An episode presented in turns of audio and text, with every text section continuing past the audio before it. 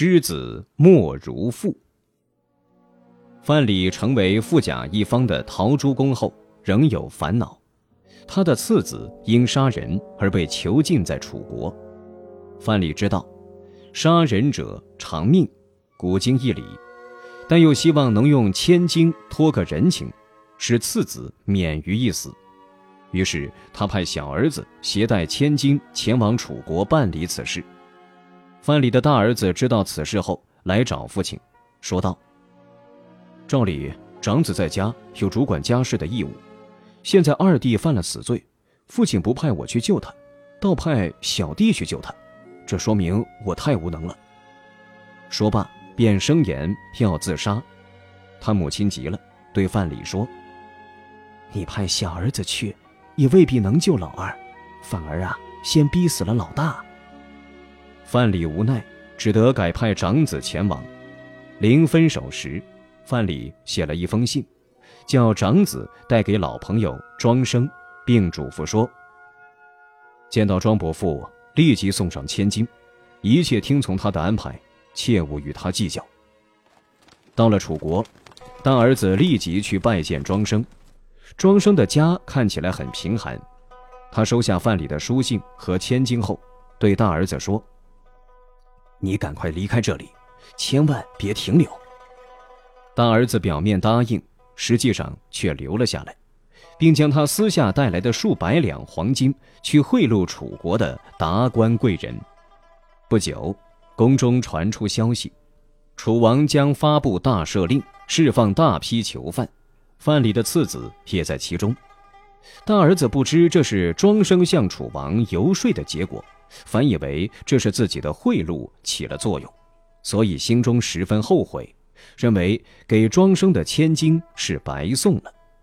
几天后，他故意去向庄生辞别。庄生见他还留在楚国，大吃一惊，忙问缘由。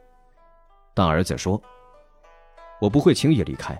不久，楚国将要大赦，我弟弟也在其中，我要和弟弟一起回去。”庄生听出话外之音，知道他是舍不得以前所送的千金，就说道。你送我的千金就在内室，原封未动，请你把它带回去吧。大儿子财迷心窍，竟然径直去内室取走了千金。庄生感到自己受了羞辱。他虽然家境贫寒，却人穷志不短。他原打算等事情办成后，找机会把千金奉还范蠡。不料范蠡的大儿子一点没看出他的苦心。反将已送出的东西再索回，为此庄生十分恼怒，于是他又进宫去向楚王游说，结果，楚王下令先将范蠡次子处死，第二天再下达赦免令。范蠡的大儿子领了弟弟的尸体回家，范蠡的夫人、幼子以及亲朋好友都痛哭不止，唯独陶朱公连声惨笑。旁人困惑不解，问其原因。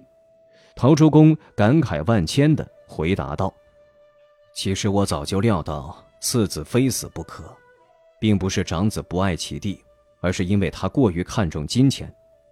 长子少年时和我一起创业，历经艰辛，所以他不舍得把钱财送人；而幼子出生时家境也很富裕，他天天狩猎游玩，根本不懂得钱财是怎样积聚而成的。”所以，柚子对于金钱从不吝惜。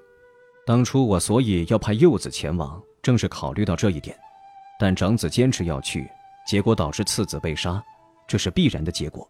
悲伤又有何用呢？